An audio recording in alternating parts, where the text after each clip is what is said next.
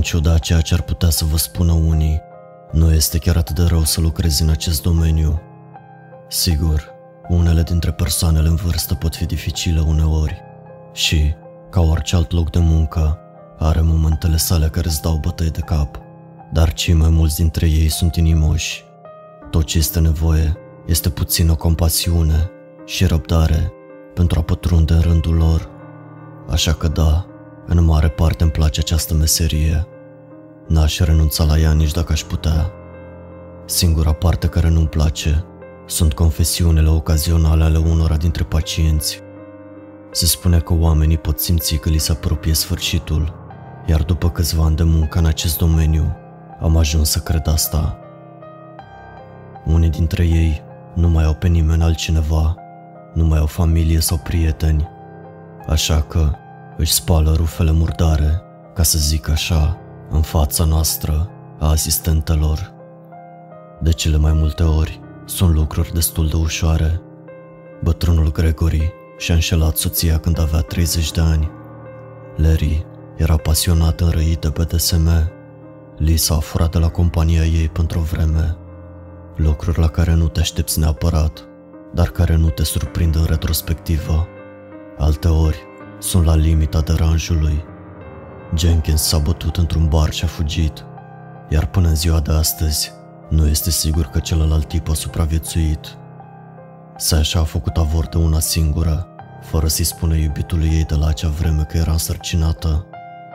Sierra și-a abandonat familia, fugind noaptea pentru a începe o nouă viață, iar faptul că s-a văzut pe afișele cu persoane dispărute a mâncat-o pe dinăuntru. Acesta este genul de lucruri care mă enervează, dar pot să înțeleg de unde vin. Pot să le înțeleg, chiar dacă nu le aprob acțiunile. Dar apoi mai sunt și monștri, cei care au comis fapte cu adevărat atroce, iar mărturisirile lor mă țin trează noaptea. Julia, cea mai drăguță bătrână doamnă pe care putea o întâlni vreodată, și-a convins soțul să se sinucidă pentru a-și încasa asigurarea de viață. Freddy a ajutat la incendierea unui sat întreg în războiul din Vietnam, bucurându-se de flăcările și de țipetele celor muribunzi. Atenție, nu am fost eu însumi acolo pentru toate aceste mărturisiri. Noi, asistentele, avem tendința de a împărtăși, oricât de morbid ar suna. Dați-i drumul și judecați dacă vreți, dar noi nu am cerut ca aceste poveri să fie puse pe umerii noștri și vom căuta ușurare oriunde o putem găsi. De cele mai multe ori, sunt doar bârfe nevinovate, de genul, nu o să-ți vină să crezi ce făcea gaz când era tânăr. Alte ori, sunt lacrimi și strigăte tăcute în sala de pauză, expresii reși ca piatra și o atmosferă apăsătoare, fără niciun pic de lejeritate. Dar așa este viața în acest domeniu. Cei mai mulți dintre noi au învățat să trăiască cu ea, iar cei care nu au putut au plecat. Eu însumi sunt în prima tabără și nu cred că seara trecută mă va face să mă răzgândesc. Oricum, mă grăbesc, aveți nevoie de un context pentru a vă lămuri. Totul a început cu Parker, așa că ar trebui să fac și eu la fel. Este un bătrân amar. Nu pot să-l îndulcesc. O nucă tare de spart. Furie și ură pentru toți și pentru toate, clocotind la suprafață tot timpul. E genul de persoană care nu va fi mulțumit până când nu-ți va strica starea. Este aici de dinainte de a mă angaja, așa că celelalte asistente m-au avertizat despre el din prima zi. Dumnezeu să te ajute dacă trebuie să interacționezi cu el. Îți poate strica întreaga săptămână doar deschizând gura, mi-au spus ele. Nu le-am luat în serios, gândindu-mă că nu poate fi atât de rău. Spoiler alert, a fost, dar nu în modul în care te aștepta. Nu a devenit violent fizic, ca unii dintre ceilalți bătrâni. Nu a aruncat cu rahat și cu scutece îmbibate în urină în noi, ci cu cuvinte, dar știa cum să le facă să taie și să taie adânc. Prima noastră interacțiune a avut loc atunci când a trebuit să-l verific și să mă asigur că și-au luat medicamentele. Era o seară frumoasă și l-am găsit pe bătrânul Parker în camera lui, tolănit în fotoliu.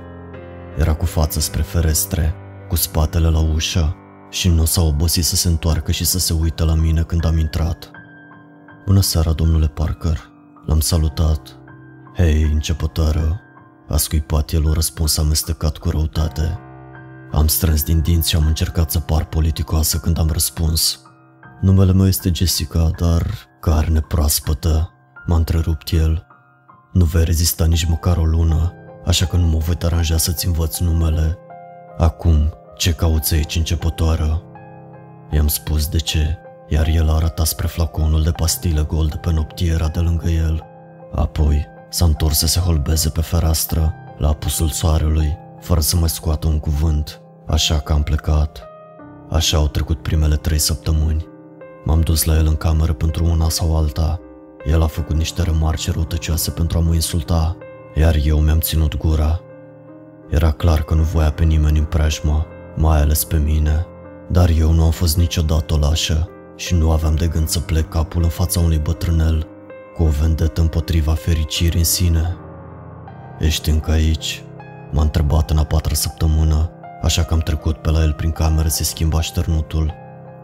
Doamne femeie, ești la fel de deșteaptă pe cât ești de frumoasă. Era din nou în fotoliul lui de odihnă, majoritatea serilor și nopților și le petrecea acolo. Ziua era afară sau în zona comună, terorizând pe oricine întâlnea, dar de îndată ce se apropia amurgul, se retrăgea în camera lui și se uita pe fereastră până când adormea în fotoliul extensibil.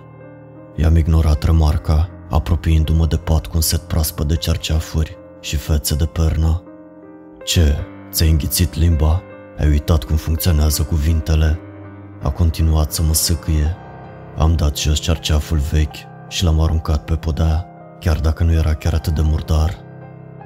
Asta nu ar fi o mare surpriză.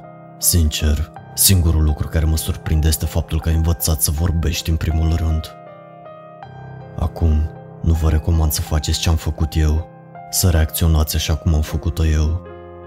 În acel moment, ar fi trebuit să renunț și să plec, dar nu am făcut-o. După două săptămâni de abuzuri de genul acesta zilnic, am cedat.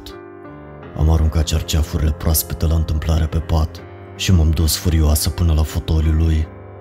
Ascultă-mă, mai măgarule, nu știu care este problema ta, dar eu nu am nevoie de un astfel de tratament în viața mea. Nu mă surprinde că familia ta te-a părăsit. Cu o atitudine ca asta, te-aș fi lăsat și eu la un azil de bătrâni cu prima ocazie. I-am aruncat insultă după insultă, căutând adânc să scot la iveală cea mai urâtă partea mea. Mă așteptam ca Parker să mă atace și el, dar în schimb a rămas acolo și a încasat totul. Cu fiecare cuvânt colorat care mi din gură, colțurile buzelor lui se trăgeau puțin mai sus, într-un zâmbet satisfăcut. M-am oprit doar când am rămas fără suflare, iar el a așteptat o clipă să se asigure că am terminat. Cum ai spus că te cheamă? A întrebat. Jessica. Jessica, a repetat el, lăsând fiecare literă să-i se rostogolească pe limbă. Să-ți spun ceva, Jessica, îmi place de tine.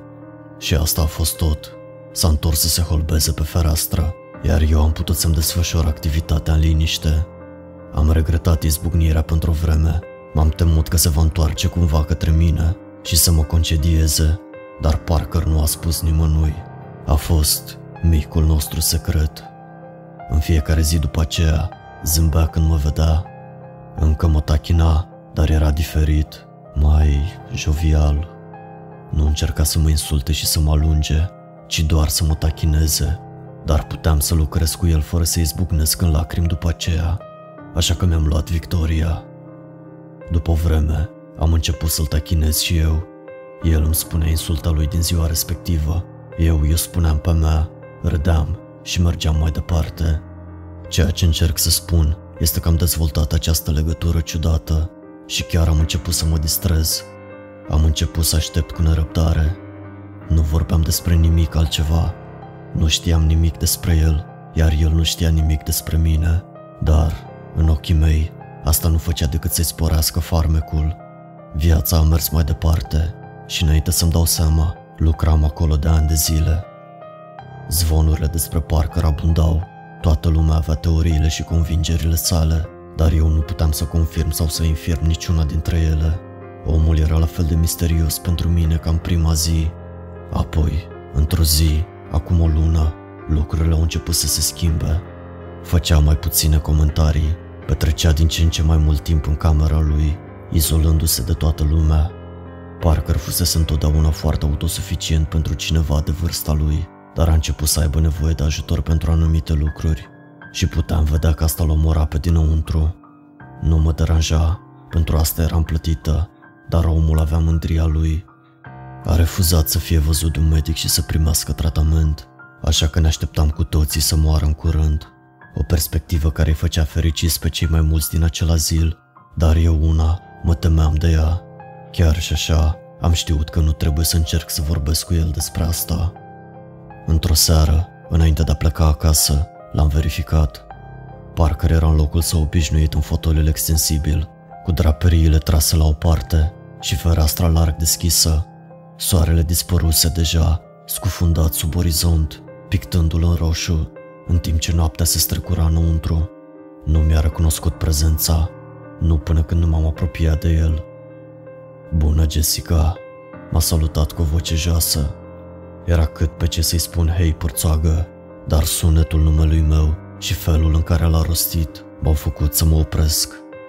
Pentru prima dată în mulți ani în care îl cunoșteam, părea serios. Mi s-a format un gol de groază în stomac.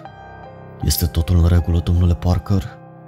Buzele s-au curbat la colțuri, trăgându-și fața golaș într-un zâmbet. Un chicotit sec, răgușit, i-a ieșit din gât, dar mi-a lăsat întrebarea să rămână în aer o clipă lungă. Te duci acasă noaptea asta? A întrebat. Da, pot să mai rămâi doar pentru încă puțin timp? Bineînțeles. Știam ce înseamnă asta. Parker simțea că-i venise vremea și voia pe cineva lângă el. M-am aplecat pentru a la mâna în mea, dar un ticălos va fi un ticălos până la sfârșit. Mi-a îndepărtat mâna cu o palmă, așa că am rămas acolo într-o tăcere ciudată, privind cum se așterne noaptea afară. Ești cel mai apropiat lucru pe care l-am de un prieten, Jessica, a spus el din senin. Cel mai apropiat lucru pe care l-am de o familie. Am mai scos un râs, dar a sunat trist. Doamne, sunt atât de patetic. I-am pus o mână pe umăr, iar de data asta nu mi-a mai dat o palmă. Habar nu aveam ce să spun. Parker nu era genul care să țină discursuri sentimentale. Așa că, în cele din urmă, am mers pe adevăr. Oricât de direct ar fi fost, m-am gândit că ar fi apreciat opinia mea sinceră. E vina ta că ești un bătrân morocănos. Ai fi putut avea mulți prieteni aici. De ce? Ai vreun plan pentru diseară? M-a întrebat, iar eu am dat din cap că nu. Atunci, pot să-ți răspund la întrebare cu o poveste? Sigur. S-a mișcat în fotolul înclinat, așteptându-și timpul și căutând cuvintele potrivite. Mai văzusem asta înainte la alții, secret pregătit să se deschidă până când vine momentul să o facă de fapt. Cu un oftat, s-a resemnat cu situația și a început să vorbească. Parker se născuse într-un orășel în anii 40, imediat după ce a început al doilea război mondial. Avea un frate mai mare și un tată, dar nu și amintește de niciunul. Primul a murit din cauza unei boli în copilărie, iar al doilea a fost înrolat și a murit peste ocean pe când Parker era încă bebeluș. Asta a lăsat-o pe mama lui singură să-l crească, dar nu erau singuri care se străduiau să se descurce în acel oraș. Aproape toți ceilalți o făceau. Viața pe atunci era dură, mai ales pentru comunitățile izolate ca a lor. Dar am avut o copilărie decentă, m-a asigurat Parker. Mama a făcut tot ce a putut, muncind până la os și flămânzind în majoritatea nopților pentru a se asigura că sunt bine. A făcut o scurtă pauză, desprinzându-și privirea de la fereastră pentru a stabili contactul vizual cu mine. Îmi dădeam seama că se simțea inconfortabil.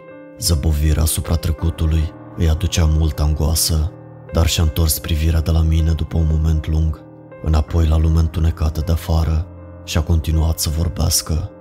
În ciuda eforturilor mamei sale, copilăria lui a fost de scurtă durată. Parker trebuia să crească repede să devină de încredere, să ajute în casă și să-și găsească de lucru.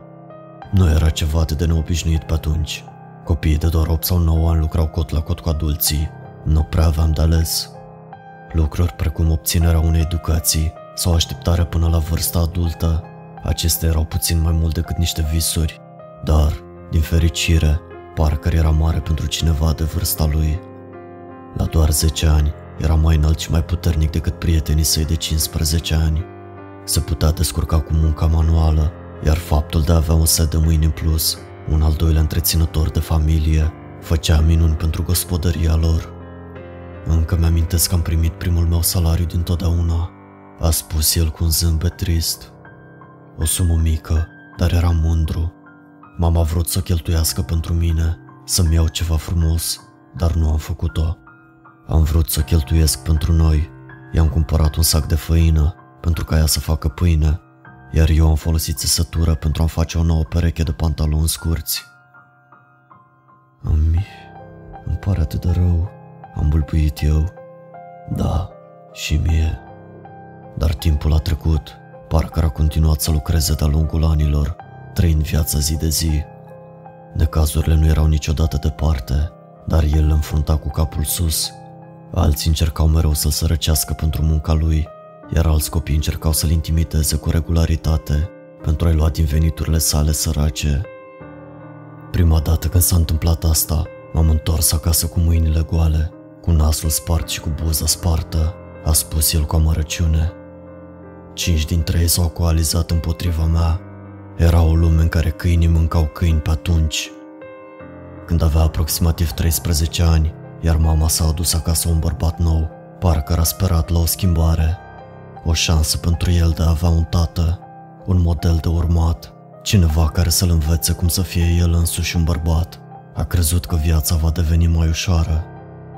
Cât de mult m-am înșelat, a spus el. Acel bărbat era abuzator de alcool. Parker și mama lui au aflat cât de curând. Ea mai devreme decât el, dar el a văzut semnele. Chiar dacă încă mai lucra și și aducea veniturile acasă, mâncarea a devenit brusc insuficientă. Mama lui avea mereu vânătăi pe care încerca să le ascundă, iar tatăl său vitreg era mereu beat. Când m-am întors acasă, bătut din nou de copiii mai mari, am avut odată speranța. Credeam că va ieși și va face ceva în privința asta. Și... și nu a făcut-o? Am întrebat cu ezitare. Parcă a oftat. M-a bătut și pe mine pentru că eram un fătălău, după propriile sale cuvinte. Ar fi bine să nu se mai întâmple, mai auzit? A spus data viitoare când vin acasă cu mâinile goale, o să-mi arată un adevărat iad. De ce nu ai fugit sau nu ai chemat autoritățile? Să fug, încotro, a răspuns Parker, iar autorităților nu le-a păsat deloc. A continuat să îndure abuzurile de dragul mamei sale. Nu putea să o lase singură cu tatăl său vitreg, dar a escaladat treptat. Destul de curând, tatăl său vitreg i-a luat banii lui Parker în mod direct. Apoi îi bătea mama în mod deschis.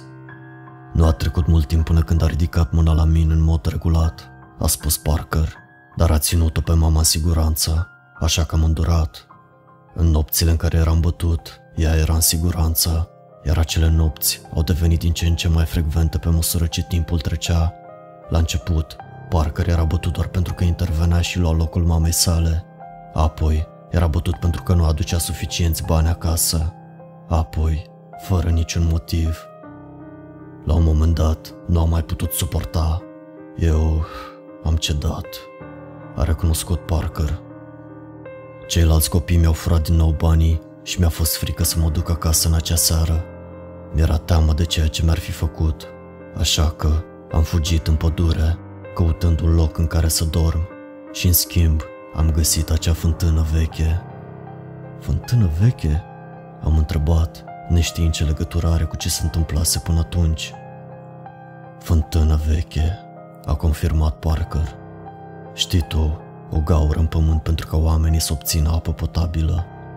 Știu ce este un puț. În orice caz, a găsit acea fântână veche, o chestie dărăpânată, de mult timp nefolosită și în stare gravă de degradare. Parker aproape că a căzut în ea când s-a plecat peste margine ca să se uite în jos. A aruncat o pietricică în ea, dar nu a aterizat. Apoi a încercat să scuipe în ea și să țipe în puț. A răsunat mult timp, mult mai mult decât ar fi trebuit.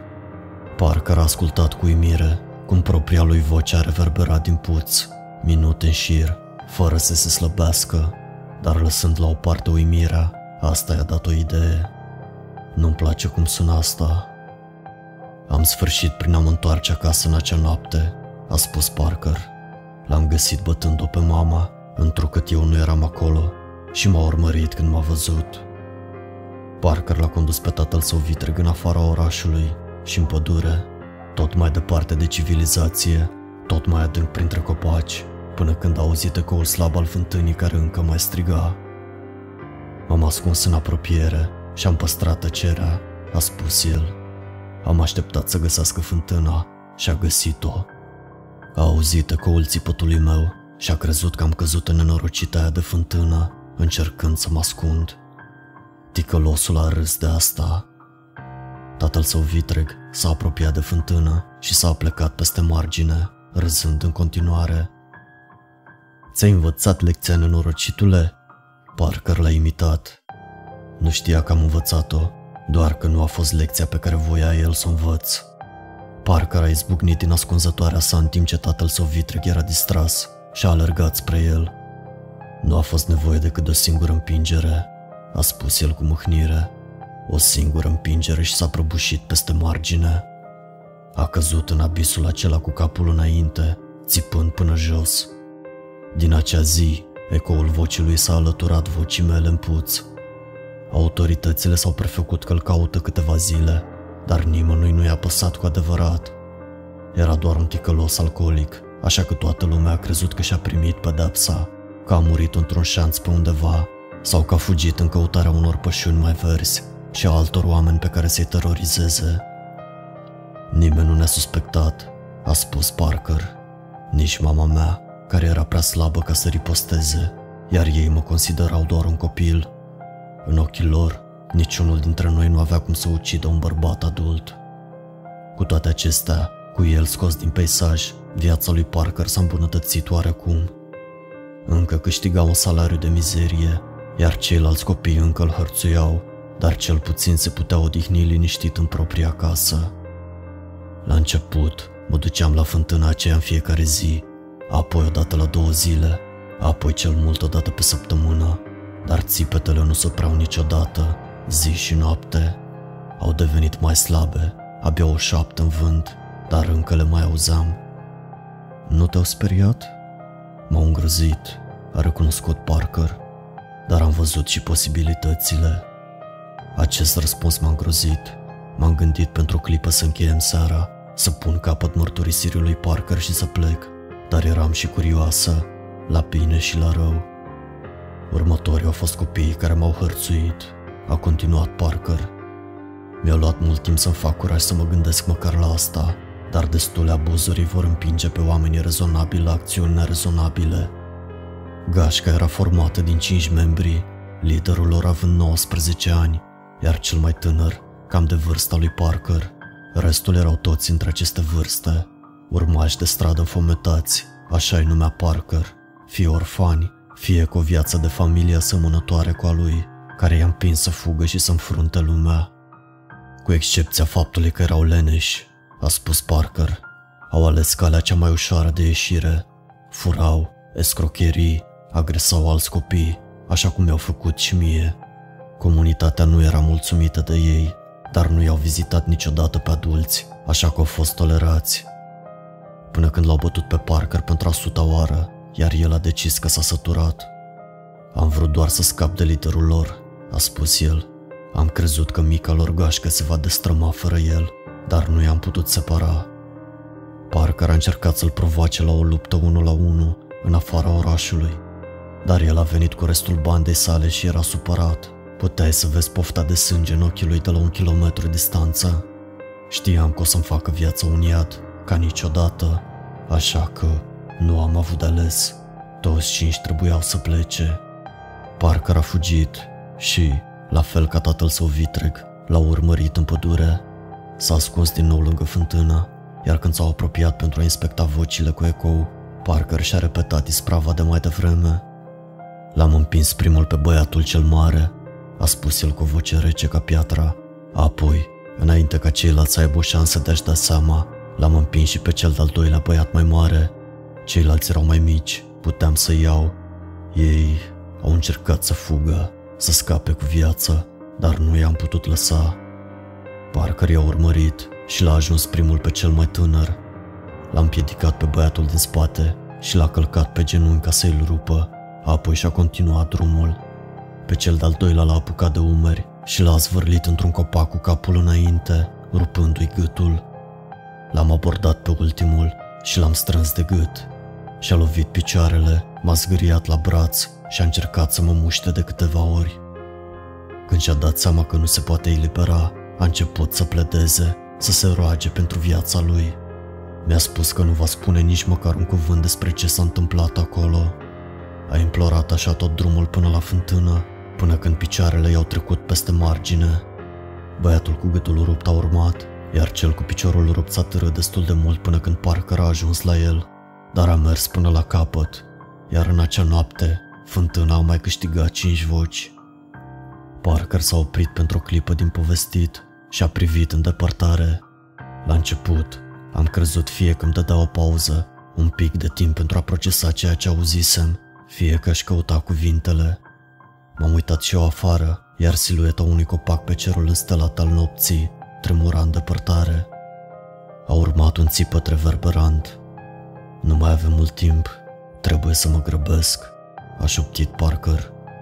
Am rămas încremenită lângă el, în timp ce ridica povestea din nou, în stare de șoc, de teamă, neștiind ce urma să se întâmple sau ce ar trebui să fac. Fusesem martoră la câteva mărturisiri până în acel moment, dar niciuna nu se apropia de cea lui Parker. Am mărturisit șase crime în tot atâtea minute și eram sigură că vor mai fi câteva până când va termina cu mine. Vinovăția m-a mâncat pe dinăuntru, a mărturisit el. Treceam pe lângă fântână în fiecare zi, luptându-mă cu dorința de a mă arunca eu însumi în ea. Nimănui nu i-a fost dor de cei copii și nimeni din comunitate nu l-a învinovățit pe Parker. Nu era singurul care era agresat de ei și la un anumit nivel toată lumea se bucura că dispăruseră. O problemă mai puțin în viețile lor, așa că erau fericiți să se prefacă că cei cinci au fugit undeva pentru a comite jafuri mai mari. Am fost deprimat ani de zile din cauza asta, dar îmi tot spuneam că trebuie să o fac, că viața mea era mai bună acum, minciuni pe care le credeam doar pe jumătate, dar mă ridicau din pat dimineața. Un alt copac s-a scuturat afară, mai aproape de noi, dar de data aceasta nu a fost un țipăt, parcă a tresărit vizibil. Oricum, anii au zburat, oamenii au continuat să părăsească orășelul, se îndreptau spre marile orașe în căutare de muncă. Eu am fost unul dintre ei, am găsit o fată minunată și am plecat cu ea.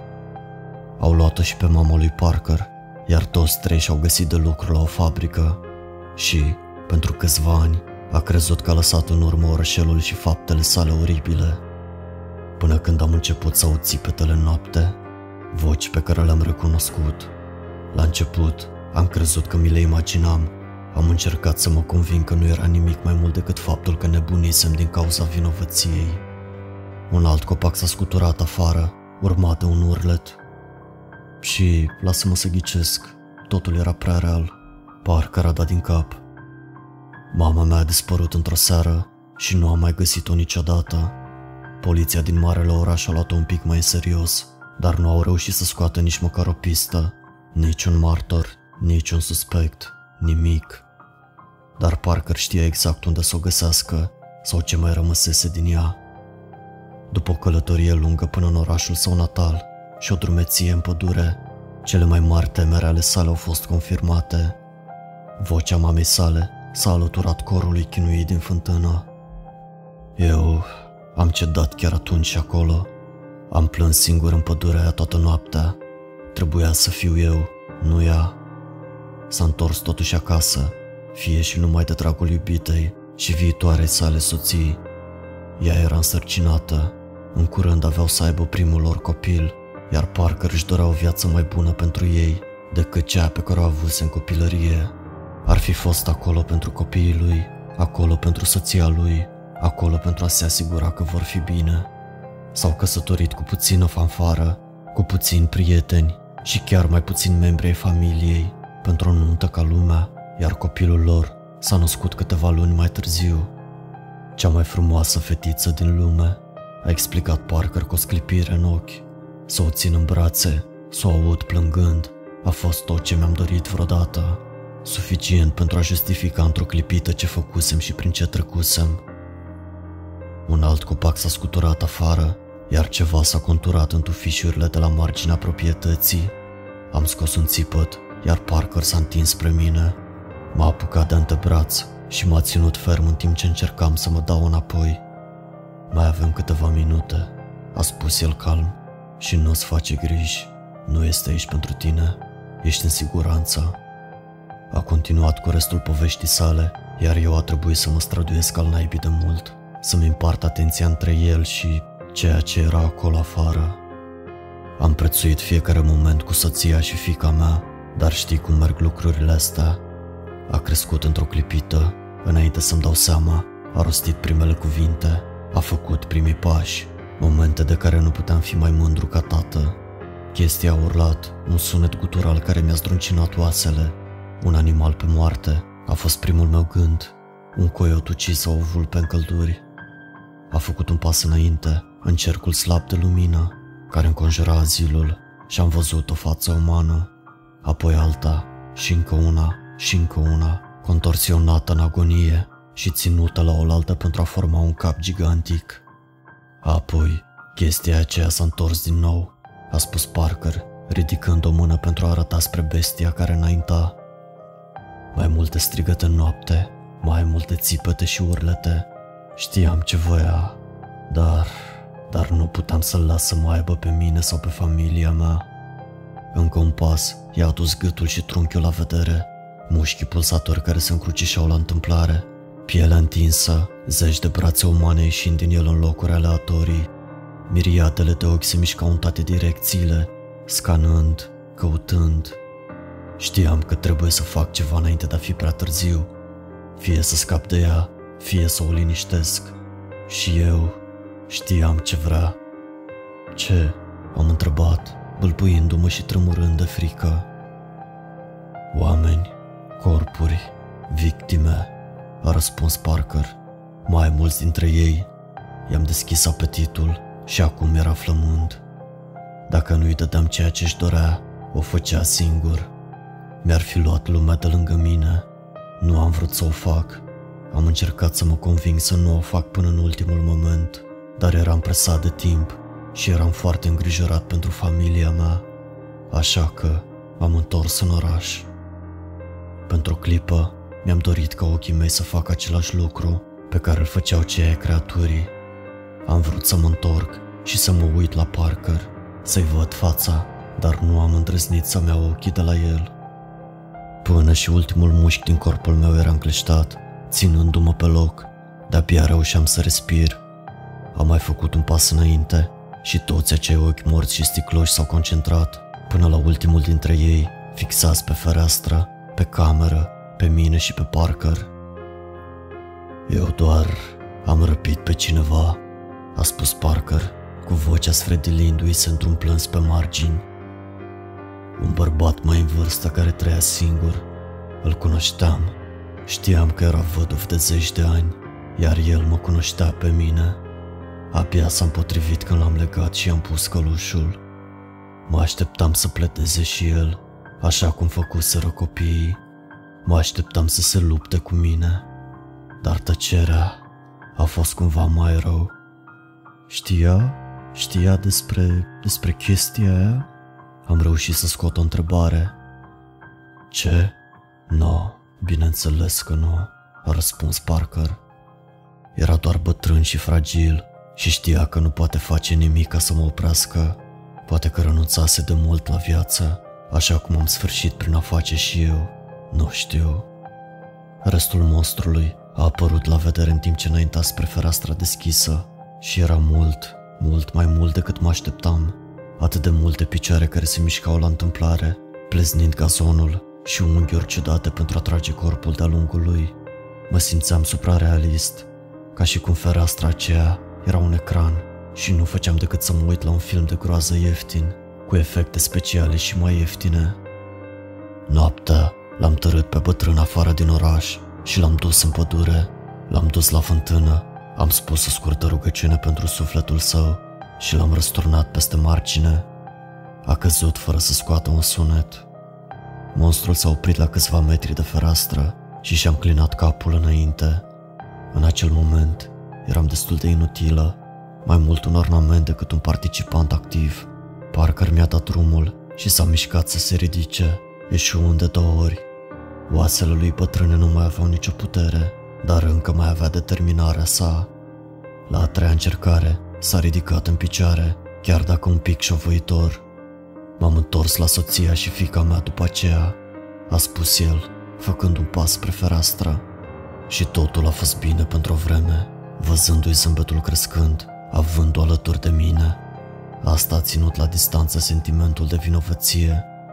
Ea era lumea mea, iar eu eram gata să fac orice, pentru ca lumea mea să nu se prăbușească. Monstrul a răcnit. Una dintre multele sale fețe s-a mișcat pe piele, împingându-se împotriva celorlalte, până când a ajuns în prim plan. Un zâmbet larg a pus stăpânire pe buzele sale, înlocuindu-i expresia agonizantă. Data următoare, când țipetele au revenit, am știut ce trebuia să fac. Am știut cum va fi restul vieții mele, ce păcate trebuia să comit. La fiecare câțiva ani mă întorceam în acel oraș blestemat, răpeam pe cineva în toiul nopții și l aruncam în fântână. Zâmbetul de pe fața din față nu făcea decât să se lărgească, dar restul nu se potrivea. Au început să șoptească agresiv, vocile lor contopindu-se pe măsură ce deveneau mai puternice. Am continuat să fac asta până când fica mea a crescut, până când a găsit un băiat cu care voia să se căsătorească și s-a mutat, până când toată lumea a lăsat acel oraș în urmă pentru a fi o cochilie goală pe care pădurea să o recucerească și am numit-o o treabă bine făcută. Am crezut că fica mea era în siguranță și că în sfârșit puteam să las monstrul să mă ia, că în sfârșit îmi voi spăși toate păcatele. Parker s-a apropiat de fereastră, la fel și monstrul. Acesta și-a împins numeroasele brațe în cameră, mâini mari și mici, care se agățau de aer în timp ce încercau să ajungă la el. Și ce s-a întâmplat cu ea? Am întrebat. Întrebarea mi s-a părut ciudată, urcându-mi pe gât și ieșindu-mi din gură, ca și cum ar fi fost răstită de cineva aflat la milioane de kilometri distanță, complet detașat de situație. Parker și-a întins unul dintre brațe, dar s-a oprit și s-a întors cu fața spre mine. Ce crezi că s-a întâmplat, Jessica?" a întrebat cu voce sumbră. Ce crezi că m-am împins pe fugă pentru tot restul vieții mele?